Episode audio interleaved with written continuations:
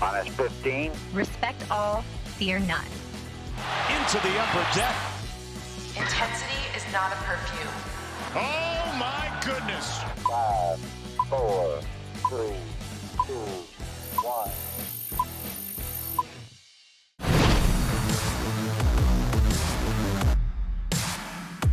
And welcome in to the MASN All Access podcast, another special bonus episode on this Thursday, another draft episode for you guys because Tim Leonard, Brendan Mortensen, Brendan, we are 10 days away from the MLB draft now. Uh, it's hard to keep track. Yeah, it's July 17th, so depending on when you're listening, we're getting closer and closer. It is a great time to be an Orioles fan right now. The team is winning, they're coming off a sweep.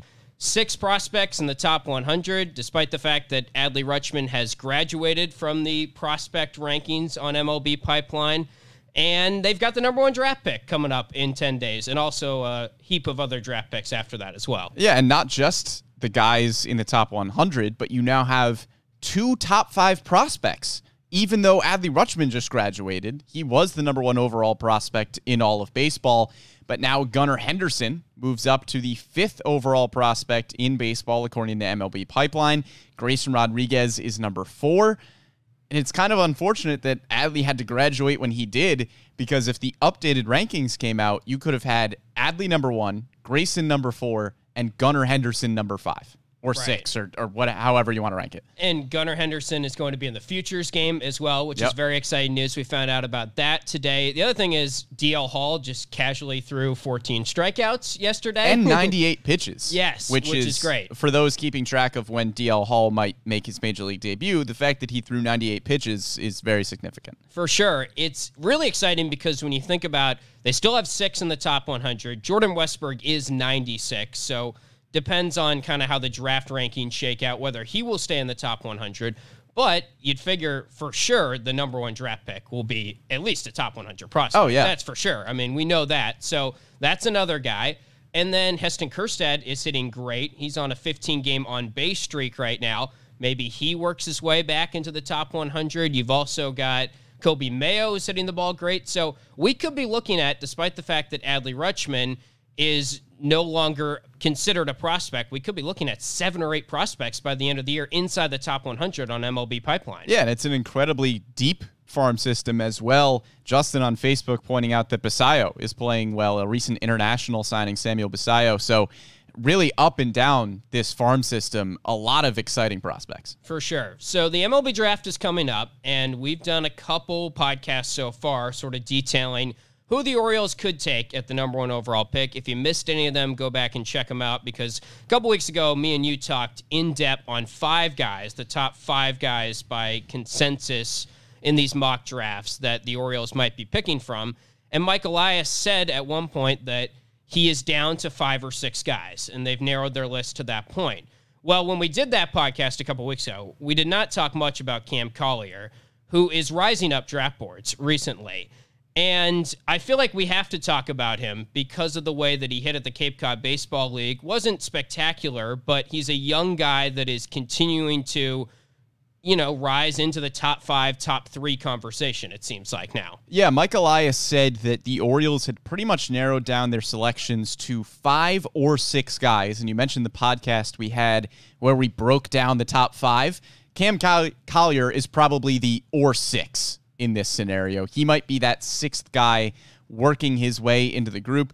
There's been some recent buzz around, you know, draft Twitter, whatever you want to call it, that Cam Collier might be working his way even into the top three of draft prospects and draft picks because the upside is so high and because of the fact that you would probably be able to get him pretty underslot within the first three picks. He is somebody who, because he is so young and so just raw in terms of his talent, maybe it's worth taking a swing on him in the top three or five picks, knowing that the potential is so high. And if you have enough confidence in your coaching staff throughout the minor league levels, enough confidence in your player development system, you could be getting a player who is top three in this draft talent wise. But the risk with how young he is and just how raw he is is something you have to consider if you're picking him that high. He is 17 years old and he's not turning 18 until November. So he's uh, by far the youngest draft prospect up this high in the draft. Yes, And 17, probably- 17 and seven months at Yeah, the time of the draft. Right, which is crazy. And the background on him is he was committed to Louisville as a freshman in high school, played high school ball in Georgia. After his sophomore year of high school, he decided, I'm going to go the JUCO route, got his GED, went to Chipola Junior College this past year, which is year in and year out the best junior college program in the nation, pretty much. And he said, I'm going to go that route. We've seen Bryce Harper do that, not comparing him to Bryce Harper, but that's one player who did it successfully. And instead of being a 2023 draft guy, he reclassified to 2022 and he hit great at Chipola. Hit in, I think it was 330 or so, hit eight home runs, showed some power, which is really impressive because he's 17 and doing Right. that against guys that are pitching two to three years older than him. So from that point, he kind of went from late first to I'd say middle of the first. Then he went to the Cape Cod Baseball League, which that's absurd. A 17 year old to join the Cape Cod League. He only played nine games. He went five for 23, five singles in nine games over that stretch. So that's a 217 average. It wasn't like he wowed. But again, he's 17 at the Cape Cod League, swinging with a wooden bat against guys that are 22, 23, 24 and pitching against him. Right. And for non baseball nerds who don't know too much about the Cape Cod Baseball League, that's essentially where you're seeing a lot of top college players over the summer. So if you're at a top SEC program and you want to play summer ball somewhere, you're probably going to play in the Cape Cod Baseball League. We've seen a lot of top five, top 10 draft picks go through that league, and it's a good evalu- evaluation period over that stretch because that's where you're facing other top competition. Not that these college guys aren't facing good competition day in and day out at that level, but at the Cape Cod Baseball League, it's not like an all-star league, but it's where a lot of the better players from the college ranks go. So to see Cam Collier there as a 17-year-old even having an average over 200 Yeah. is really impressive for facing college pitchers that are not only a lot older than him, but have a ton more experience against a lot better competition than Collier has had. Yeah, he's always been a high pedigree guy, third baseman who is 6'2, and he could be growing even more because, again, he is 17 years old. But going this route is interesting. I think it was a smart decision on his part and his team's part to go to the Cape Cod Baseball League because, Yeah. if anything, that's going to increase your stock. It's really not going to hurt it because if he struggles, you just say, oh, well, he's 17 going against the best college pitchers that are 22, 23, and he's, you know, expected to not do great. But he did do pretty well. He held his own. Again, it was just nine games, five for 23, 217 average, no extra base hit. So his OPS was 596 at the Cape League in a nine game small sample size. He had six strikeouts, six walks in nine games. It's not outstanding, but I think that has taken him from middle of the first, maybe like 12th on some boards, to okay, maybe he's worthy of a top five, top three pick. Maybe he's a guy you look at if you're thinking under slot in one of the top five ranges. Right. And as of right now, the MLB pipeline draft rankings has him at eighth, which is a, a solid ranking, but you can look around other outlets that are evaluating draft prospects. Keith Law of The Athletic has Collier ranked as his second overall prospect in the draft behind only Druw Jones. So that's over a lot of top talents that we've already talked about. Jackson Holliday, Termarr Termarr Johnson, excuse me, mm-hmm. Elijah Green. He is ahead of those guys in the prospect rankings. And I think it's important to point out, too, that if Cam Collier didn't reclassify and stays in the 2023 MLB draft, we're probably talking about a top five pick there as Yeah. well. Yeah, for sure. And I think at this point, his bat is really what's drawing scouts to him, which it's what a lot of these guys are. And, and it seems like that's been kind of why the, the draft class or why you're up there in the top 10 is because he's got an outstanding bat to ball skills. He's got an outstanding swing speed, advanced approach to the plate. He checks all those boxes. Again, for a 17 year old to go to Chipola, he hit 333. He had eight homers. His OPS was 956 at Chipola against good competition there. I'm not saying it's SEC, but it's still at 17 to do that, he definitely turned some heads. And that's way advanced and way ahead of the curve to be putting up those type of numbers. Yeah, we mentioned Gunnar Henderson off the top of the show and the fact that he is now the number five prospect in all of baseball. One of the things that has been consistently so impressive about Gunnar Henderson is the fact that he's had to punch above his weight class. He is always facing players that are older than him.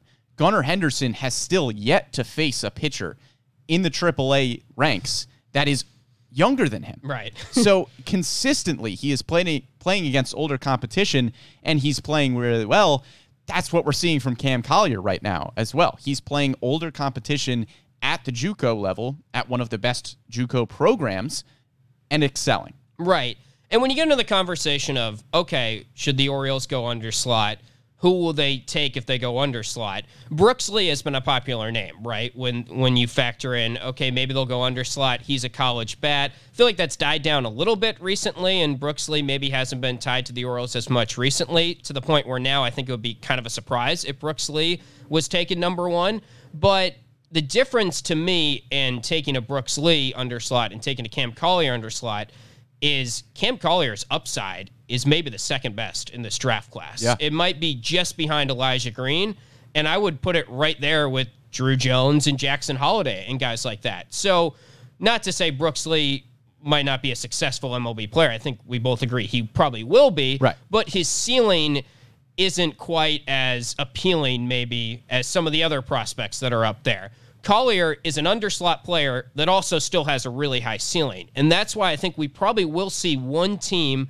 There's been some talk of the Pirates at number four, like him, maybe. Maybe they'll be the team that reaches for him. I don't know if it'll be the Orioles, but you can see why a team would reach for a guy that is 17 and has a really high ceiling and has an advanced approach at the plate and was putting up that good of numbers across different levels against tougher competition. Right. Brooks Lee, a, a lot of draft experts seem to think that his ceiling is probably a, a multiple time All Star. Yeah, like, which is still a Right. very good player. But in Brooks Lee, you are more than likely not getting a superstar. If Cam Collier reaches his full potential, you could be getting a superstar. And when we've looked at past Orioles draft picks, if you want to look at some of the younger guys that they've taken over slot, again, we keep bringing up Gunnar Henderson Yeah. but a very similar scenario where it was a high school bat, had an advanced approach at the plate, but the difference is that the Orioles took him much later. They didn't take him until the 30s. So maybe the Orioles don't want to shoot for the underslot potential high school guy at number one overall, but a lot of the guys at the top of this draft are high school bats. So you have to do some of that kind of far reaching extrapolation with their potential and their tools and all of that. So that's kind of the evaluation process anyway. You're kind of picking between high school bats to begin with. So what's adding Cam Collier to the mix? I do think I want to be clear. It would be a pretty big shock to me if Cam Collier was the number one pick. I still, if I had to guess right now, would say that he is that six guy, like you were talking about, maybe. And when Mike Elias brought up the five, which again, Mike Elias can say that, and he also could still be looking at eight or nine guys. That doesn't mean it's gospel that just because he said five to six guys, they're only looking at five to six guys. But if we take him at his word there, I would be st- I would be surprised that at that point Collier was firmly in the top five for them. I think he's worthy of looking at for sure, and I'm sure they've done their due diligence on him. But to me, the reason why I say I'd still be surprised if the Orioles went this route is because he's a risky guy to take at number one, and that hasn't really scared off Mike Elias in the past. But when you think about who have they gone after since Mike Elias has come to the Orioles, it has been older hitters, college bats that have some sense of safety to the pick and Right. some sense of a floor that is pretty high. Even Adley Rutschman, last time they had the number one overall pick, it was an easier pick, maybe you could say, and and they they took the pick that everyone would have taken, but also just based on Adley had done it for a power at the college level. There's more information when a kid goes to college. It's easier to probably scout a college bat. You can make an argument. So, well, Michael Elias has taken high picks on high school bats in the past.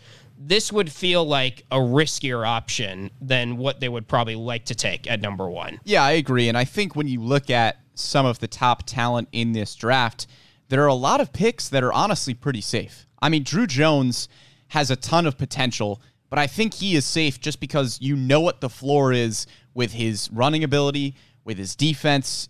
You know that you're getting a really good quality defensive center fielder. I don't think at he's the very least. as safe as Adley was at number No. one, but I do think he's because, like you said, the glove is so advanced. You Right. think that he will stick around in the league for a very long time, just based on that. but even other guys in the top of the draft as well. I think Elijah Green, even though we've talked about maybe he's a little boomer bust, he's still relatively safe because of the defense. Again, he's mm-hmm. incredibly athletic. He plays a very good defensive center field. The bat, who knows if that comes around with Elijah Green, but he's still relatively safe. Termarr Johnson, we know the bat to ball skills are fantastic.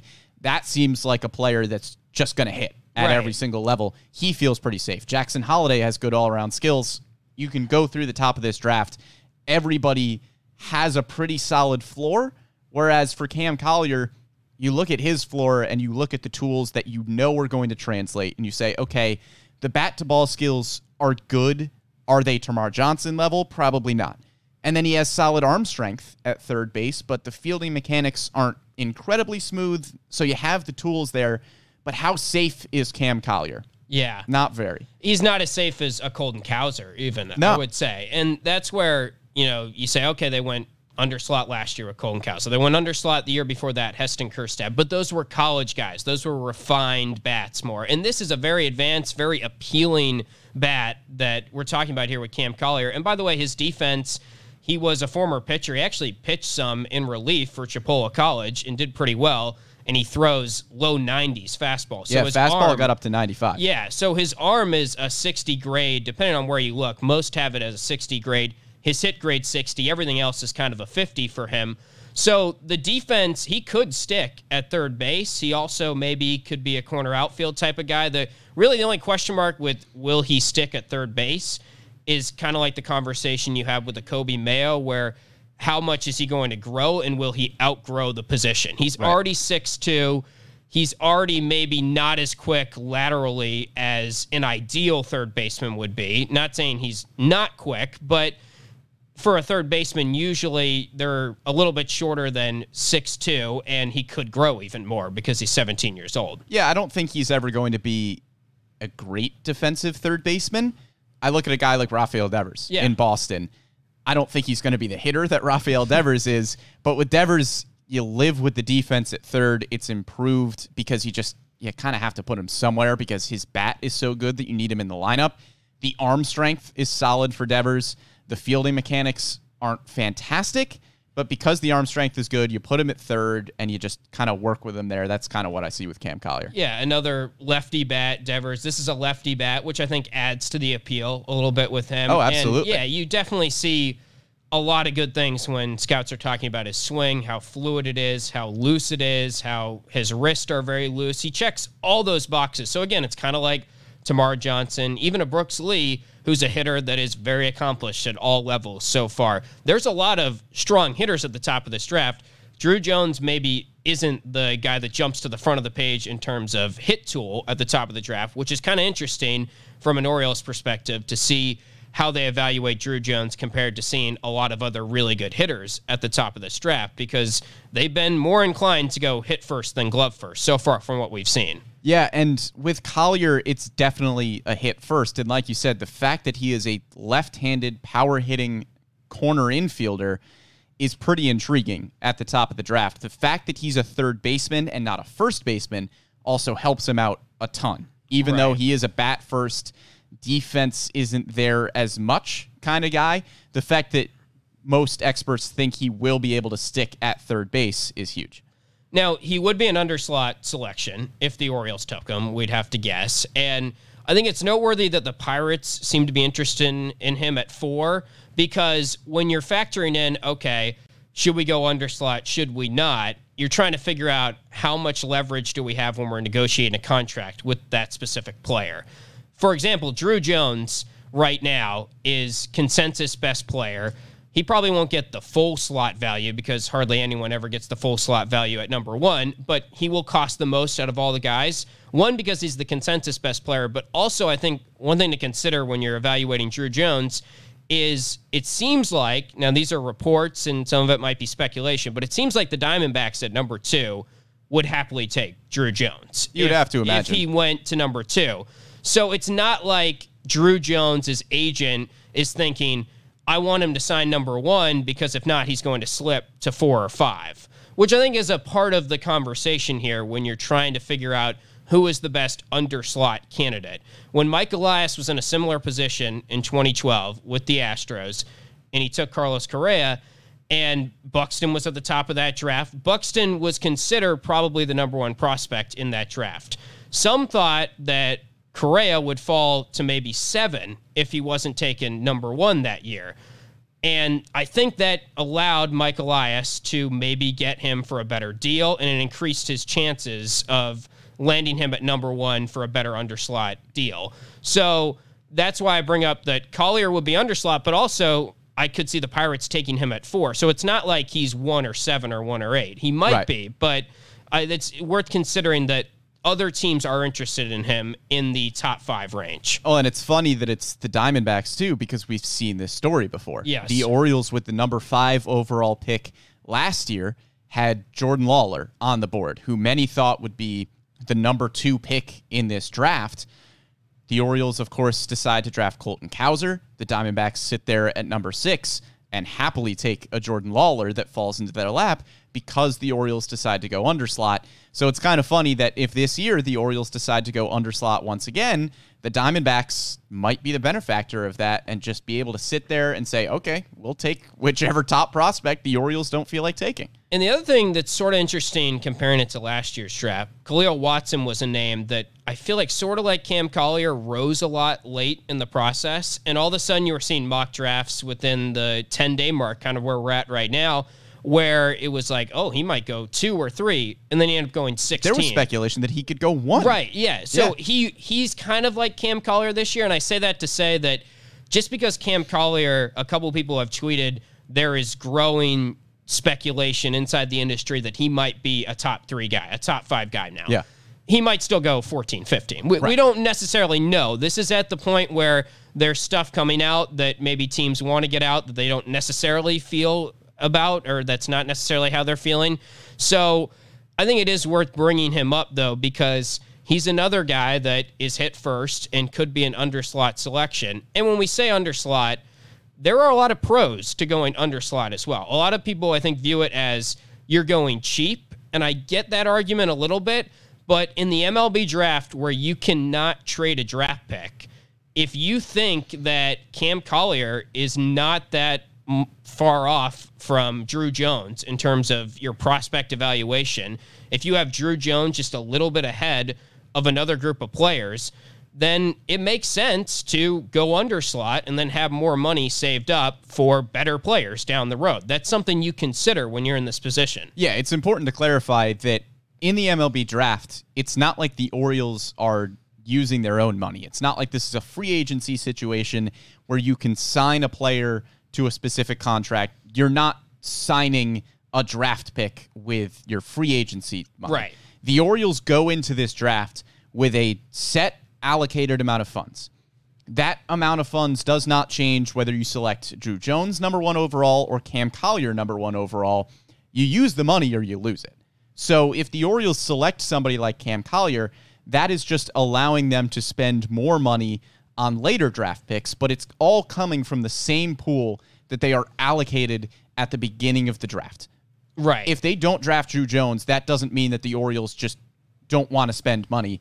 They're they're gonna spend it later in the draft. At some point, you have to spend that money because that's all you get. Right. And I do think going under slot at number five is different than going under slot at number one. Absolutely. Just because number one, you have the most money in the entire draft pool to spend on. And also, like I said earlier, a lot of times the number one player does not go for full slot value. So you're already maybe getting a little extra money. But I say that, and look at what the Pirates did last year. They went under slot at number one so that they were able to get some pitching prospects they liked mostly they were after i think that's mainly why they did it was to get some pitching prospects later on and i think that's an interesting comparison because the orioles are in a position where their farm system right now is littered with excellent hitters and the pitching prospects, they do have the number four prospect in baseball, according to MLB Pipeline. That's a pitcher, Grayson Rodriguez.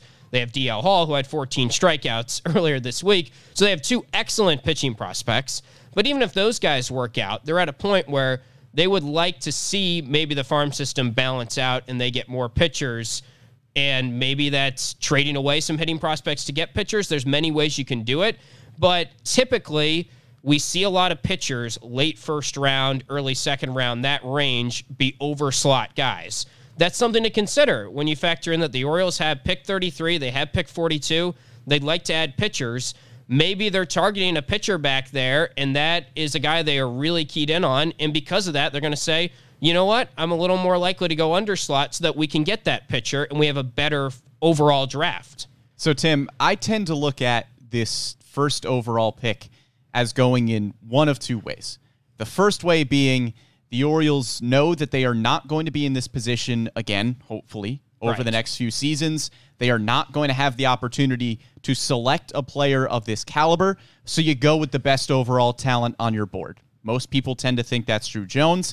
Maybe it's Jackson Holliday. Maybe it's Elijah Green. That's one avenue that the Orioles could go.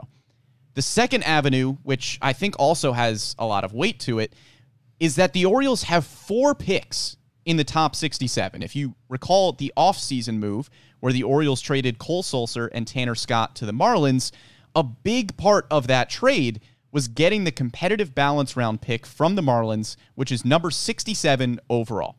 So the Orioles have four picks where if they go under slot number one overall, maybe it's Termarr Johnson, maybe it's Cam Collier, you could potentially get four top 40, top 50 talents with those picks. And is it worth pa- passing up on a Druw Jones, number one overall, Right. and instead going with a Termarr Johnson or a Cam Collier, like we've talked about today, in order to get four top 30, top 40, top 50 talents and just continue to bolster the number one farm system in baseball?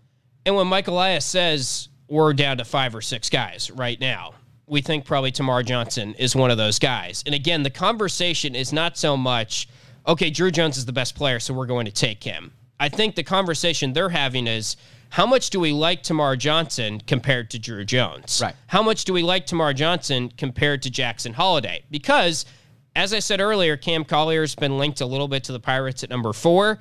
Termarr Johnson, I've seen mocks have him seven, eight, even, and seven seems like his floor because the Cubs seem to like him if he falls to that point. That's worth mentioning because if you're Termarr Johnson's agent, if you're Termarr Johnson and you're trying to figure out how can I best maximize my value in the MLB draft, and you might fall to seven if you're not taking number one or number two. I think the Diamondbacks seem to like him a little bit, but again, based on speculation right now, it seems like he could slip in the draft if he's not taken number one. So the Orioles could go to him and probably negotiate a pretty strong deal here that would be to their liking, maybe for a couple million dollars less than they would have to sign Druw Jones to. And again, some fans might say, oh, that's the cheap way about it. But if they view Druw Jones, who is not a surefire guy, I think we both really like Druw Jones, you and I, and what scouts say about him is all great. But when he went up against the showcase circuit and went up against stronger competition, he struggled to pull the ball and he struggled to hit at times. So, like, there's things to, in Druw Jones's game that make him less of a slam dunk, high floor guy as an Adley Rutschman. So again, I would like the Orioles to take Druw Jones. That would be the guy I think they should take. But if you view view Termarr Johnson as not that far off from Druw Jones, it's worth then considering a contract with Termarr Johnson. Yeah, and I mean, again, with Druw Jones, when he was in a lineup with a lot of other top draft prospects, he was hitting seventh or 8th mm-hmm. Something to consider there with Druw Jones. But let's talk about some of those later picks. You mentioned Yeah. Termarr Johnson as a possibility with the number one overall pick if the Orioles go under slot. The Orioles have picks 33, 42, and 67. Those picks are not insignificant by any stretch. That's around the range where the Orioles have gotten Gunnar Henderson. They took Jordan Westburg, 30th overall. They took Kyle Stowers, 71st overall. And last year, they took Reed Trimble and John Rhodes around that range again. And those are your 21st and 20th ranked prospects in the farm system right now. So you can get a lot of valuable players in this later range. And if they do go under slot and select a Johnson or a Cam Collier at the top of the draft, we could be looking at a lot of talented players coming off the board for the O's with these three later picks. Yeah, that is an underrated part about this whole thing. Is the fact that they have that competitive balance pick. They have five of the top 81 picks here in this draft. And I think I would like to see them target some pitchers in that window. And then it gets into the conversation of, okay, are you talking over slot pitchers? Because it seems like when you look at mock drafts right now, when you look at that 33 range, 34, 35, it's just a lot of pitchers in that are getting mocked in that range. And that's partially because there's not a lot of top end pitchers, and there's no reason for the Orioles to spend the number one pick on a pitcher because there's no pitcher that is worthy of that this year. That's just how the draft worked out. But there's a lot of pitchers who are considered very high ceiling, but had Tommy John surgery recently. It seems like a lot of these guys, unfortunately, have had that and they've fallen back. And now, like a Kumar Rocker, who we talked about on last week's podcast, is an option there maybe for the Orioles if he slips to 33 or if he's in that range that you say, all right, do we like him enough to jump up and, and maybe grab him with an overslot selection or something like that? Because to me, if you're the Orioles, again, you're evaluating where your farm system's at. And you got to be thinking, I'd like to go for a pitcher probably relatively early in this draft. Yeah, that would kind of go against what we've seen Mike Elias do Right. in recent drafts. So I think it would be really interesting to see the Orioles actually draft a pitcher relatively early. I mean, Carlos Tavera was the highest selected pitcher for the O's a season ago.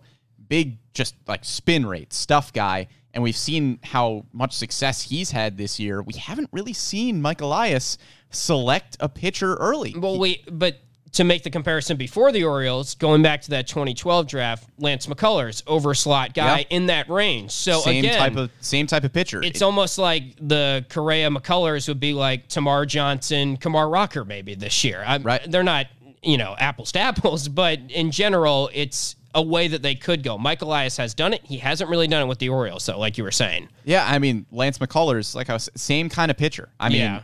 incredible, like a stuff guy. He had great spin rates and was somebody that you could realistically take a swing on towards the back end of the first round or that competitive balance round.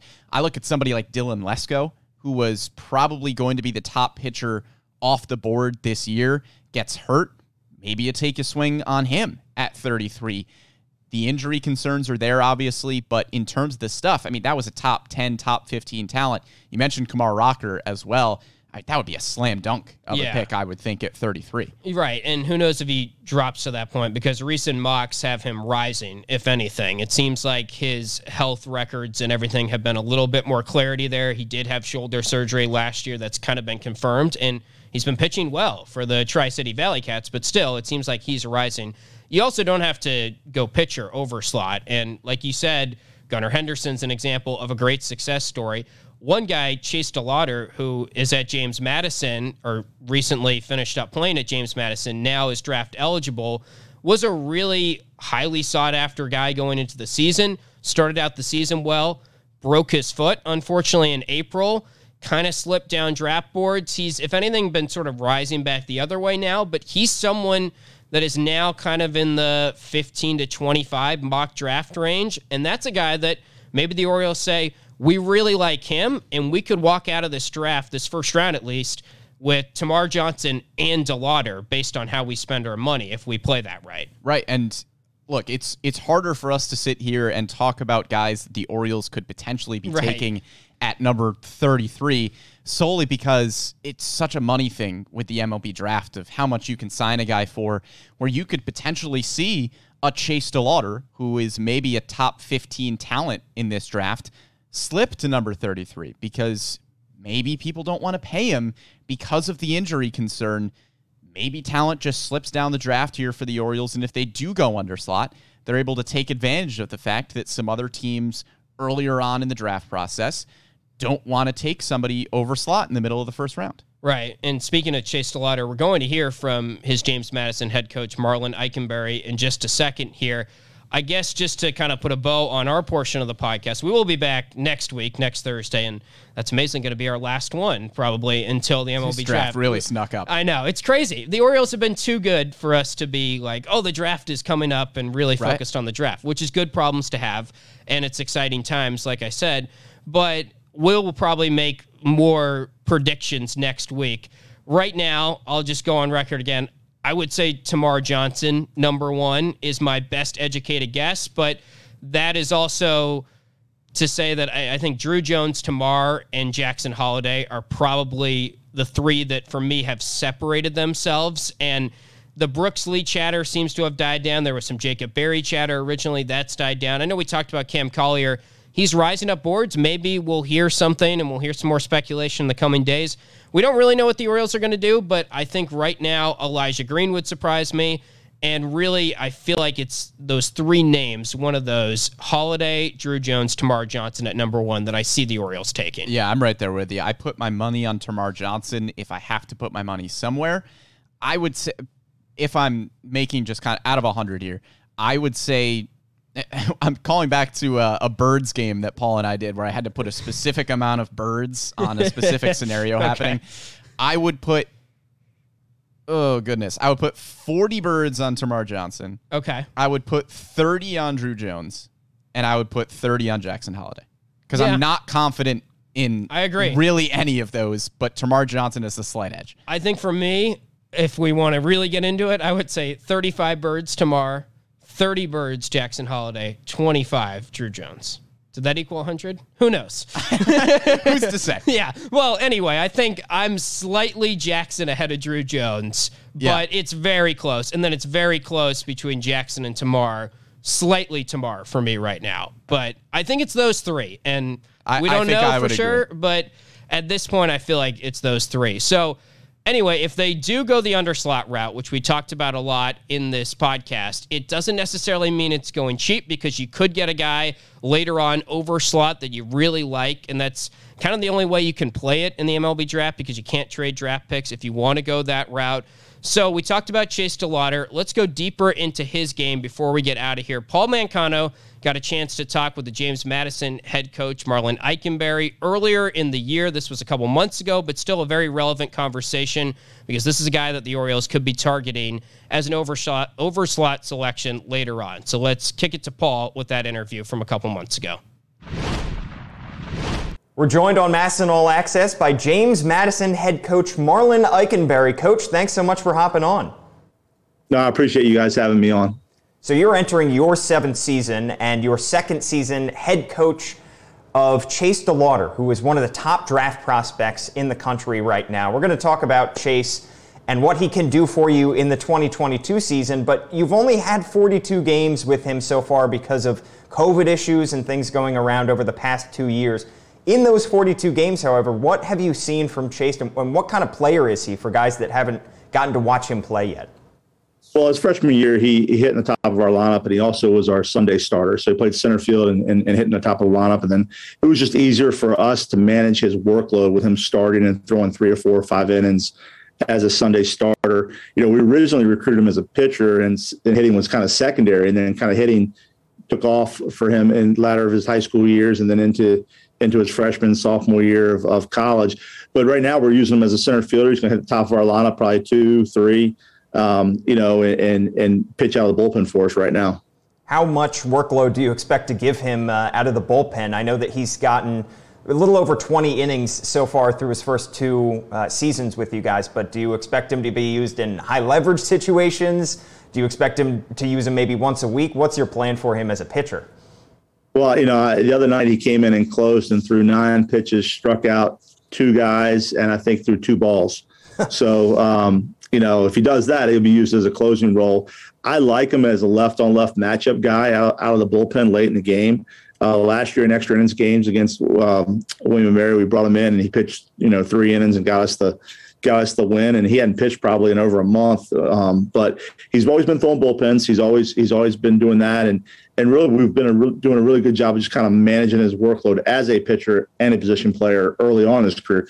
Now he's physical enough to where he can he can handle it and, and do it. And uh, and it's funny because he always talks. We always joke around with him. You know, we'll say, "Yeah, you're a pitcher first. and he just shakes his head. Like, "I'll only pitch when you need me, coach." So that's the kind of mindset he has. He likes to win, so he'll do whatever it takes to win. Absolutely. Well, Baltimore has a history of using guys in both roles as well. So maybe that's in the future for him, but he is being looked at more as a center fielder and an outfielder, at least by uh, MLB scouts at this point.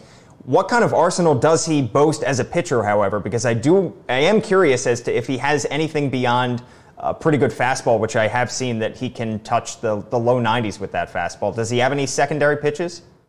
Yeah, he throws a slider and a changeup, but he throws from a different arm slot. His arm slot's very unique. It's almost a straight line arm slot right out of the shoulder, and uh, almost kind of like a slinger type pitcher, but he doesn't really sling it. It's kind of a, a high three quarter um, slot though. So but he does have a, a sweeping slider and, and, a pretty good change. But his fastballs, you know, he'll run up there pretty good. Um, uh, scout day last year in the fall, he wanted to, he wanted to throw. He said he touched 95 a couple times on scout day, and I said, "No, nah, you're good. We'll see that in the spring." So hopefully he can do that. Awesome. Well, I know he's got a great eye at the plate as well. Through the first two seasons, he's got more walks than he does strikeouts. How good is his plate discipline when he's in the batter's box? And, and do you think maybe that work as a pitcher has helped develop his eye? I think he has got elite hand-eye coordination. Um, discipline of the strike zone is, is, is very impressive. Last year, with all the ups and downs we had, our inner squads were me calling balls and strikes from behind the middle of the field during the season because we didn't play many midweek games and. Uh, and so, you know, he would come back saying, "Ike, that was two balls off the off the off the plate." You know, if I called a strike, I'd sure enough go look on video, and sure enough, it was two balls off the plate. And so, I joked around about about this this preseason about how's my zone. You know, just kind of you know messing with him a little bit. But you know, that's one of the things that makes him such a unique player is that you know he does hit for power. Um, he does get on base. Um, he can take his walks. He hits for average and you know, and it, we've had a big debate on, amongst our staff whether he hits two or three. And I'm, I always say, well, you know, he hit leadoff force because one, he's either going to you know drive a ball or um, get on base, and more importantly, I always tell people like you only hit in the two hole really once. It's to start the game. After that, it's just kind of revolving time of how our guys get on base.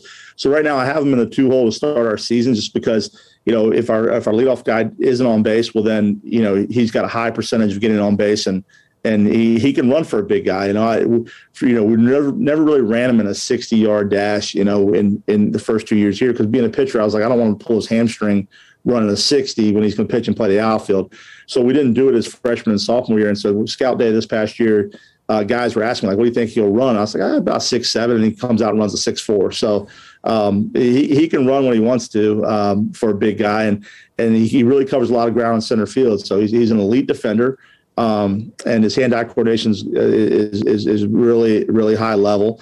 And more importantly, you know, when he does hit, he can hit for power. So I think those are kind of the tools that kind of makes him sets sets him apart from some other guys in the sense of you know he, what he can do dynamically on the field.